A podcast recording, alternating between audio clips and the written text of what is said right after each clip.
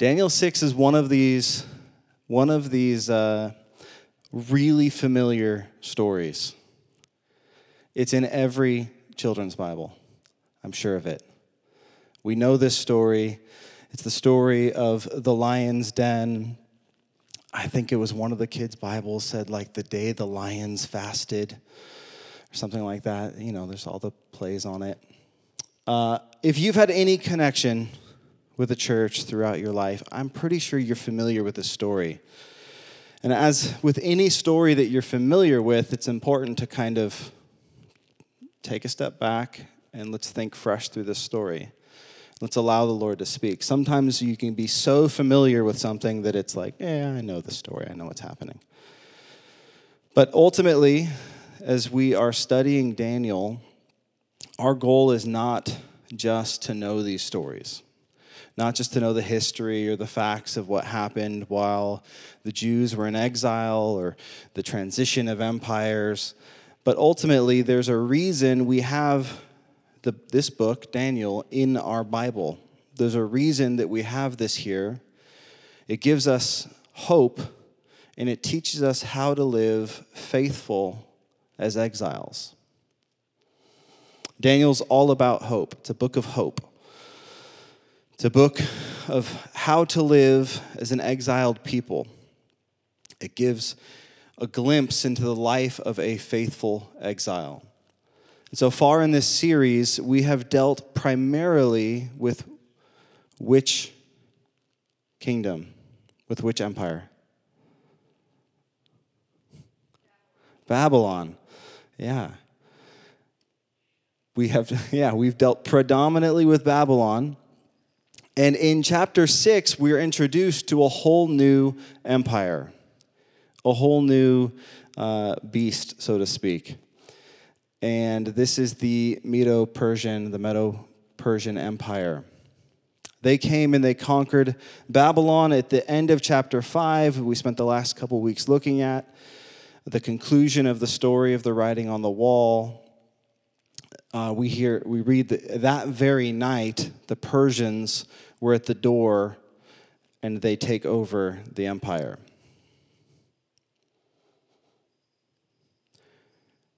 So, as we get into this story,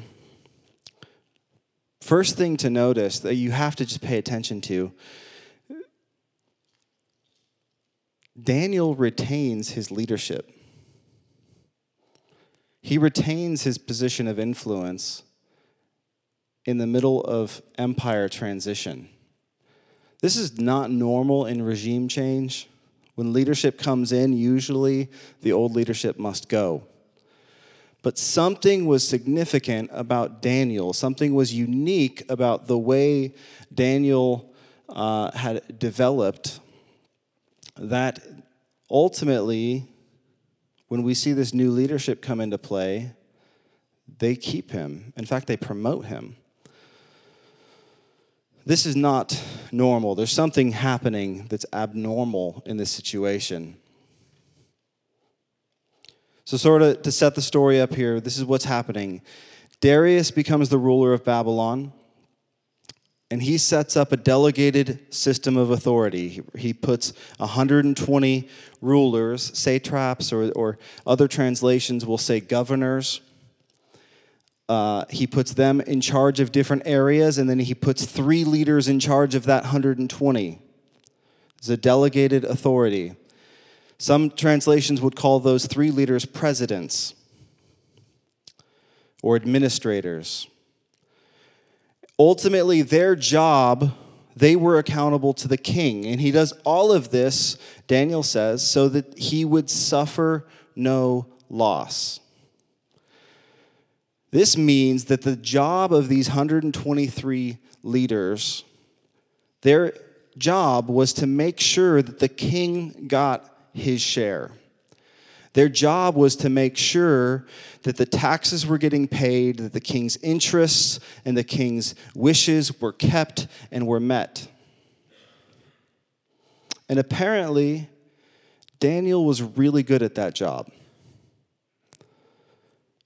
One of the most striking things in this whole story is that Daniel's posture, his friend's posture early earlier in the book, always seems to be this service, even of pagan, ungodly, undeserving kings. Their posture still seems to be that of service. They go out of their way to make the king and the kingdom look good, to be successful. And as much of these stories, and this is what we're going to get into some defiance later on in this story, as much as these stories are about defiance, they're also about public service and diligence and love of your neighbor. Daniel's really good at his job. He's very good, and he's getting promoted. So Darius takes note. This is verse 3. Then this Daniel became distinguished amongst all the other high officials and the satraps because an excellent spirit was in him, and the king planned to set him over the whole kingdom. An excellent spirit was in Daniel, so much so that the king took note. He had undoubtedly heard the stories of Daniel and his interactions with Nebuchadnezzar and with Belshazzar. I'm sure he had heard the tales of Daniel and his God. And there's an excellent spirit in Daniel, so much so that he's about to be promoted.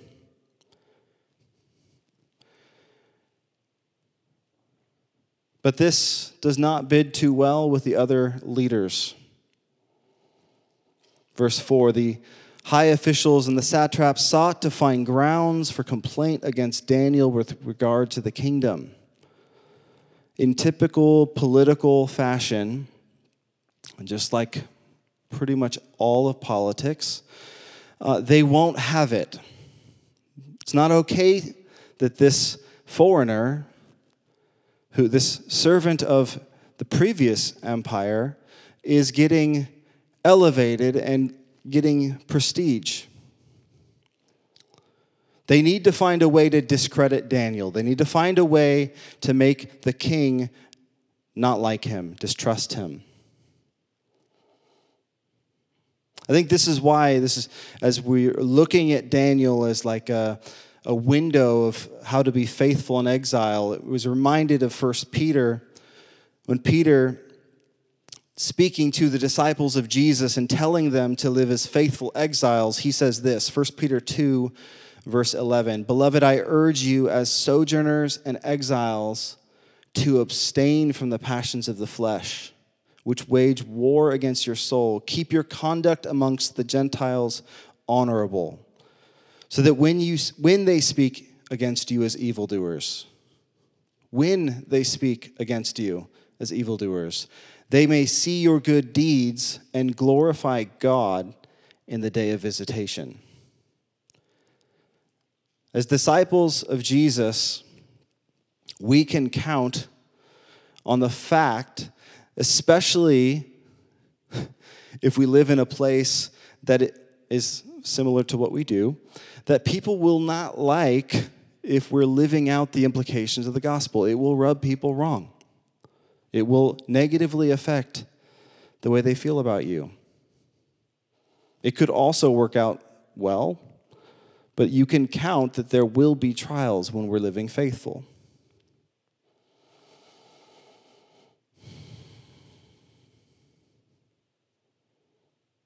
Continuing verse 4. But they could find no grounds for complaint or any fault because he was faithful and no error or fault was found in him. Then these men, said, What shall we? We shall find we shall not find any grounds for complaint against Daniel unless we find it in connection with the law of his God. Daniel was faithful no error, no fault, nothing was found, no skeletons in his closet, despite all of their political dirt digging, all of their efforts to discredit Daniel. They could find nothing hidden in the background check. no skeletons in his closet. He was faithful. He was faithful in his work as a servant to a pagan king, to a series of pagan kings. They're not looking for his, his character as a follower of Yahweh, they're looking for his service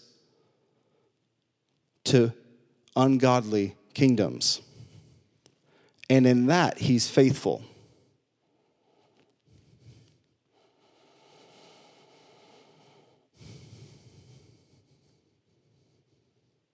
I think sometimes we can read these stories and almost over spiritualize this. When they can't find fault in him, that means that they can't find fault in his work as a leader, as a public servant, both in Babylon and now in Persia. He was really good at his job. So much so that they couldn't discredit him based off of what he did in his vocation. There was nothing they could do to discredit him.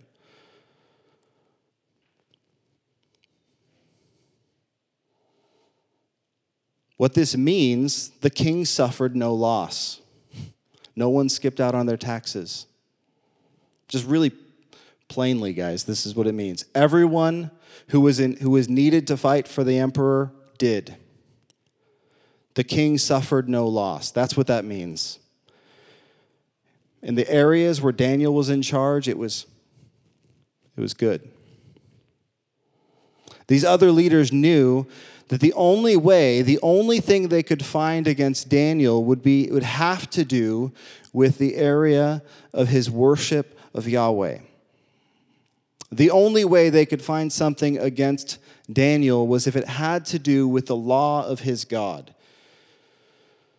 That was verse 5. Was find shall not find any ground for complaint against Daniel unless it is in connection with the law of his God. Again, like Peter said, as aliens and strangers, strangers and exiles, that we would live in such a way that the people of our county and of our city, as they see our good deeds, even if they're trying to find fault, they'd have to glorify God. No, this is a servant of God. that they wouldn't find any way to fault us unless it had to do with our worship, with our prayer, with the way that we commune with King Jesus. So we know the story, right? They set a trap, they try to get him. They do it just like politicians do. They go and they stroke sort of Darius's ego. O king, live forever you should write this law. They're, they're uh, convincing him to write this law that's intended to trap Daniel. It's intended to remove him as a competitor in their sight. Darius, just like politicians do, he plays right into it. He writes the law that whoever makes petition to any man or God for 30 days, except to him, shall be thrown into the den of lions. They knew that if they were going to discredit Daniel, this is how it had to happen. It had to be around the way he worshiped his God. Daniel was in public service, he worked and was successful. But he also was a very open worshiper. It was very clear to everybody around him. This man worshiped a different God, worshiped Yahweh. His worship, his loyalty, his prayer went only there. This is a reoccurring theme through this book. Remember Daniel's name, we looked at this a long time ago. Daniel's name means the Lord is my judge. He lived out the meaning of his name over and over again. You see this several ways so far in, the, in this book. You see this in the way Daniel refers or talks about the geopolitical climate. The way he talks about things happening. Daniel 1 2, Daniel says, The Lord gave Jehoiakim, king of Judah, into his hand. Who did it? The Lord. He describes the capture of Jerusalem and of the kingdom of Judah by Nebuchadnezzar, king of Babylon, like this The Lord did it. The Lord gave Jehoiakim into the hands of, of Babylon. Just like that, one king to the other from the hands of the Lord. God did it. Again and again, Daniel tells the story of the political environment just like that. Daniel 5 18, we looked, looked at this last week. O king, the most high God gave Nebuchadnezzar your father kingship and greatness and glory and majesty. It came from Yahweh. Everything Nebuchadnezzar had came from God. Listen to the way Daniel prayed back in chapter 2. Daniel said in Daniel 2:20 he said, "Blessed be the name of God forever and ever, to whom belong wisdom and might. He changes times and seasons. He removes kings and he sets them up. He gives wisdom to the wise and knowledge to those who have understanding." Remember how Daniel ate? This is going way back. You guys remember? Remember the flannel graphs? Daniel was one of the captives taken by Babylon when they captured Jerusalem. He chose, when he was being trained in the school of Babylon, he chose not to partake in the king's delicacies and the wine. For Daniel, his food was a God issue. For Daniel, everything was a God issue. All of life, ultimately, all of life is a discipleship issue. All of your life is a God issue, not just the religious parts that we relegate to Sunday afternoons. So, Daniel 1, verse 8, Daniel says this, and I think it's this is the, the thrust of this whole book. Daniel resolved that he would not defile himself with the king's rich foods. I love this verse I think it's one of the most important verses as we're studying this, this whole book. What did he do? He resolved, some translations say. He purposed in his heart that he would not defile himself. From youth, when he was a little boy, he purposed in his heart that he would not defile himself.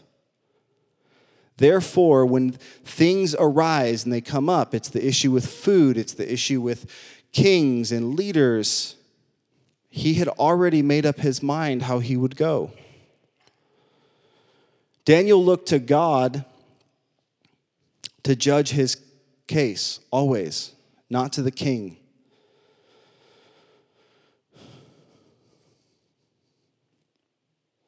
This is how Daniel interpreted dreams. This is how he gave counsel to the kings. Daniel lived in a way that was fully centered in his prayer life with God. Daniel chapter 2, verse 28. Where does he give credit for his ability to interpret dreams? He says, There is a God in heaven who reveals mysteries, and he has made it known to King Nebuchadnezzar. Chapter 5, he accuses one of the most powerful rulers of irreverence and treason against God. It says, The God in whom in whose hand is your breath, in whose, in whose are all your ways you have not honored. Boldly confronts Belshazzar. Every interpretation Daniel has given has God right at the center of it. It always points back to God, not to himself. Every great king, geopolitical situation that he's dealt with so far is like the grass that grows and withers. But Yahweh stands, and oddly, here is Daniel three kings in. Story tonight focuses on probably the most important part, important of the ways Daniel displayed his ultimate allegiance to God, to the Lord. It was his worship and his prayer. It was for God and Him alone. There was no room for anybody else in his allegiance. One of the most amazing ways Daniel lived out the implication of the meaning of his name, that the Lord is his judge, was his prayer life. What that means to Daniel is that what God thinks and what God does ultimately matters way more than what anybody else thinks or does. It just does.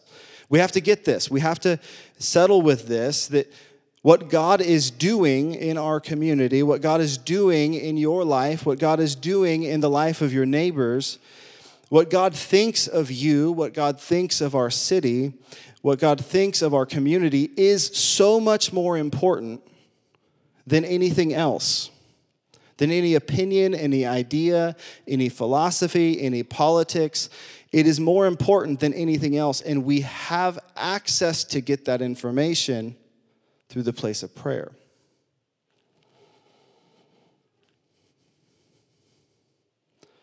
So, for Daniel, this meant ultimately this life of defiant, daring, disciplined prayer and worship. Fellowship with God. It meant that he communed regularly with God. If what God thinks matters most, then we consult Him the most. If what God does is what matters the most, let's look for what He's doing and then follow Him. In other words, let's live our life led by the place of prayer. This is why Paul can say something as bold as pray without ceasing. Jesus said, I only do that that I see my Father doing, because you can live in a place so consumed with what God wants is what matters most that that drives every decision you make. Unfortunately, the, the simple reality is, and I think Nikolai pointed this out last week, often the church, if we're just honest, we're just as secular as the community around us. In our mind, we believe in God. Cognitively, He's there. But we go about our life as if it's just like everybody else. There's no difference. We walk around the world thinking we have to make things happen. in a lot of ways, we live just as atheistically as we think the world is around us.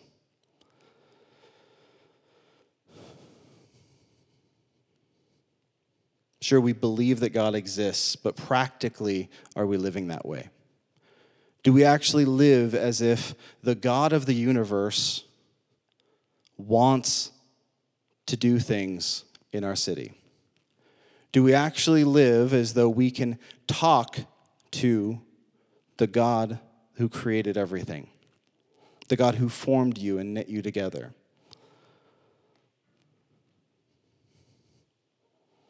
Our God is alive and active. He is working on behalf of his church. The book of Revelation says that he that Jesus is alive forever to make intercession on our behalf that He's pleading our case for us, that He's invited us into intimate communion and relationship with Him, to an ongoing dialogue, relationship, to spend time with Him. And don't forget, Daniel was a very powerful political person. I know way too often we live in a very busy society. How many of you guys once this week said, I'm busy? busy. There's a lot going on. Daniel was probably busier.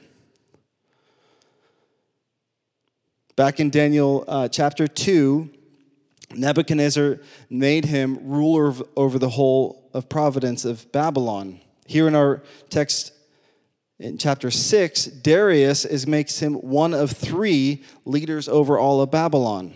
This guy has a hundred and or has a, at least a measure of governors underneath him that he's in charge of. He's helping to rule the entire empire. Sometimes I think we slip and we think that it's like just for pastors or like monks or like special prayer people. This guy was busy. He was involved. He had a day job, so to speak. It's not just for professional religious people, this is for all of us. Everyday Christians, this is what it looks like to be a follower of Jesus. For businessmen, for stay at home moms, for social workers, construction workers, wherever you find yourself, this is for you.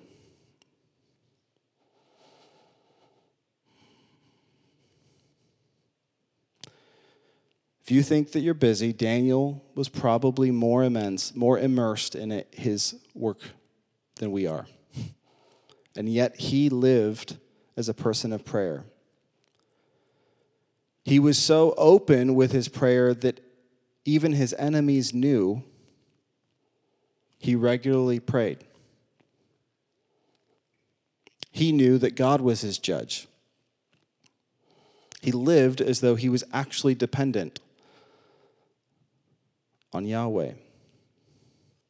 He lived as though what God thought and what God was doing and what God wanted what was, is what mattered most. Daniel lived by consulting God and asking God to act.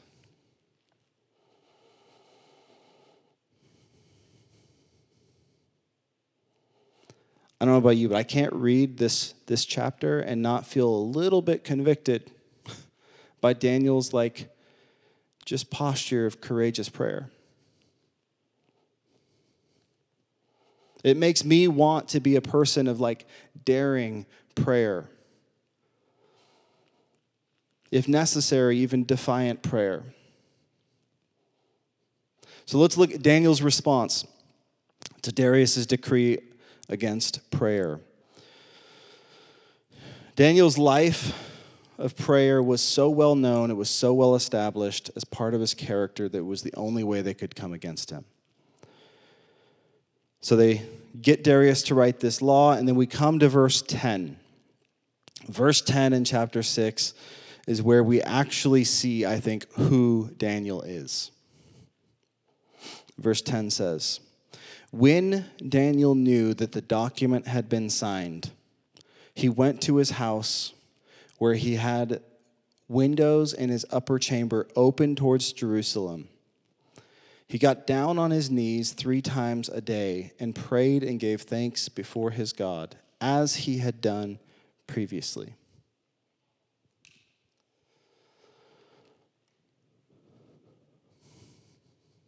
I think this story is intentionally placed as like a bookend with Daniel 3 Daniel 3, if you remember, is the story of Daniel's friends who refused to bow their knees with the statue that Nebuchadnezzar put up. They refused to bow.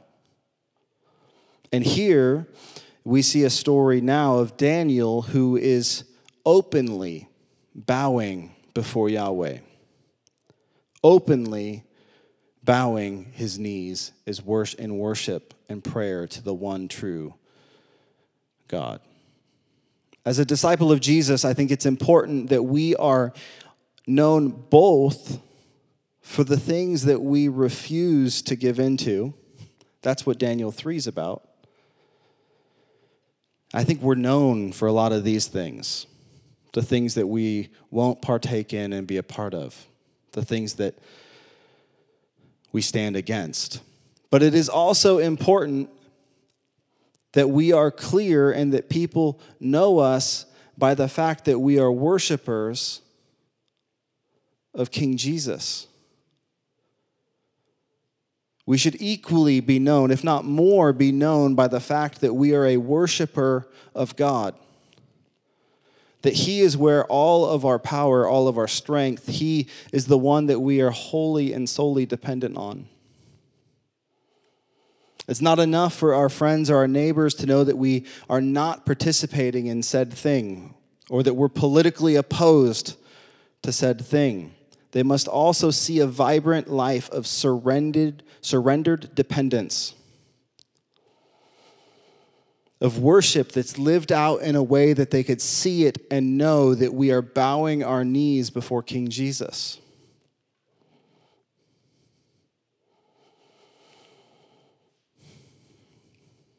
I got six things here, real quick. Just little nuggets that we learned from this story. Daniel didn't act in ignorance. He acted in full acknowledgement of the law and full understanding of the consequence. When Daniel knew that the document had signed, then he went and prayed. Don't forget, Daniel's on the brink of a major promotion. He's about to be possibly promoted to ruler over all of Persia. Can you imagine the rationale, at least that you and I would go through, if we're honest here? Think of what would go through his head. My influence would be so great if I had this position. I could do more for God if I'm alive than if I'm food for lions. It's only 30 days. I could pray at the end of 30 days. Come on, Daniel, let's not be legalistic. God can hear you if you just pray in your head. Nobody's going to know. But he rejected all of that rationalization, all of that effort to make things easier on himself. He rejected it all. He knew the law, he knew the penalty of the law, and he prayed. Second thing, he didn't go to the woods or to some other secret place to pray he went to his house. He could have just kept on praying without putting himself at risk if he had gone underground for four weeks or moved out of the area. He's a wealthy, prestigious man. He could have possibly hid himself, could have moved out of town for a month. There's no law saying that you have to pray in your house. He could have went out to the woods and hid and prayed. 3. He didn't go into the secret chamber of his house. He went to the room on the second story with the open windows and he prayed, facing Jerusalem.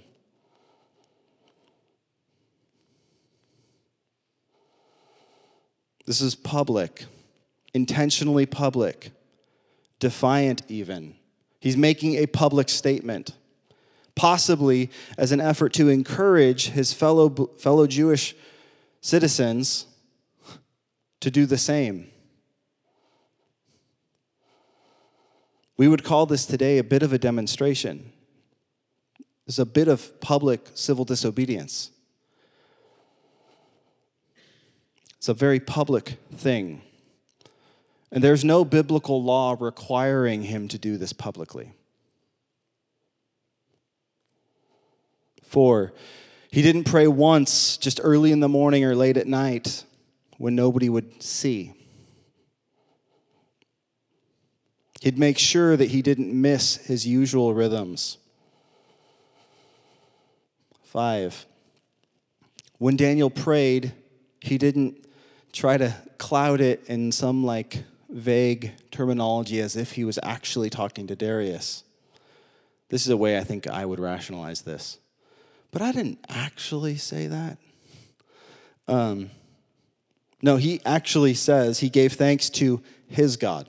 This is Yahweh, very clear, not Darius, not the gods of the Medes and the Persians, the God of Abraham, Isaac, and Jacob. Sixth thing He didn't change the way he prayed or do anything different. He didn't yield to the pressure that Darius made. the end of this verse, it says that he prayed as he had always done. Just like he always did. He just kept praying.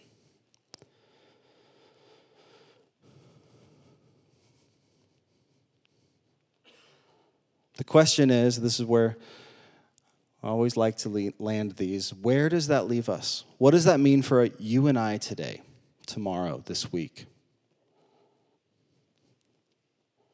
How do we live this out?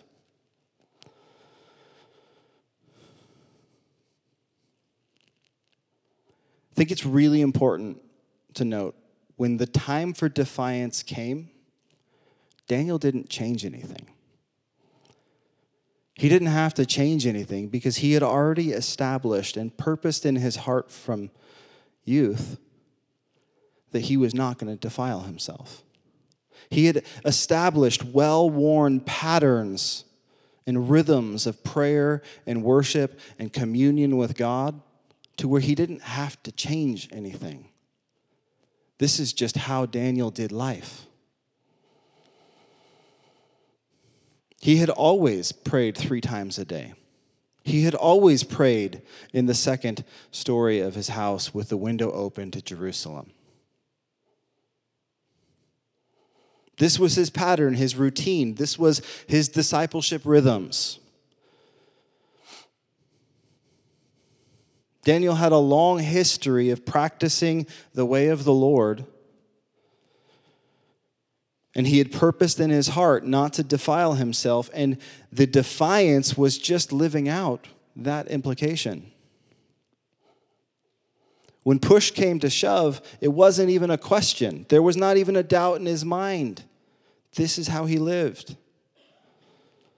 His God was so real and so tangible to him. His, his God was so alive and active. There was no option. What do you mean? No, this is what I do. I pray. All of his life belonged to the Lord. It was fully given. No king could take that from him, no king could take his life. He had already surrendered it all to Yahweh. Ultimately, guys, I think it could be years from now, I don't know. But it's possible things are going here. We have to have, as followers of Jesus, we have to have well worn patterns of discipleship, of community, of prayer, of worship in our life so that when things get thrown out of whack, we know what to do. We already, this is how we go. This is what we do. We worship Jesus, we serve our King. We must practice the way of Jesus now. We must seek to live as faithful disciples. And like Daniel, we must purpose in our hearts now. We must train our children in the way that they should go, our grandchildren, if you have grandkids, in the way that they should go, that they would purpose in their hearts not to defile themselves, to establish rhythms of discipleship that are so well established they can't be shaken.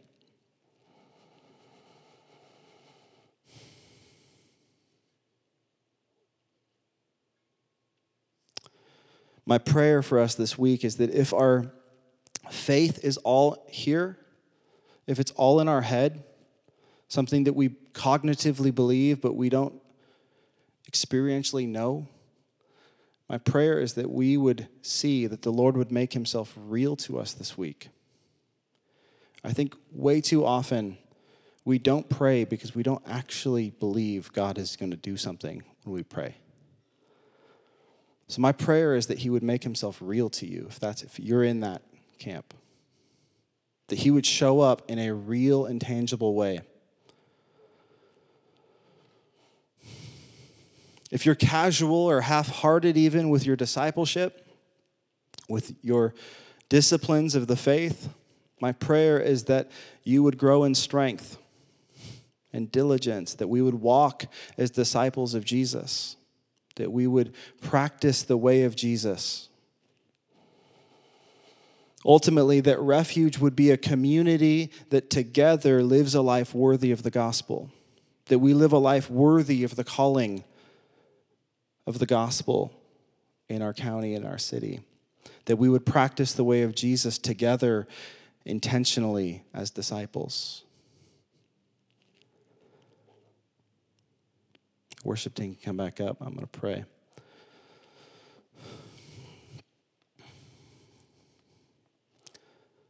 Father, I just thank you for your word. I thank you that you are a God that is alive and active, that you really do care about the things that we pray about. You really do hear our cries, that you move to action. And God, I pray that this week you would make yourself known to us, that the reality of the God that we serve, the reality of the God that we pray to would be clear. That you would show yourself as faithful. And God, we trust you and we love you. Help us to be faithful. In Jesus' name, amen.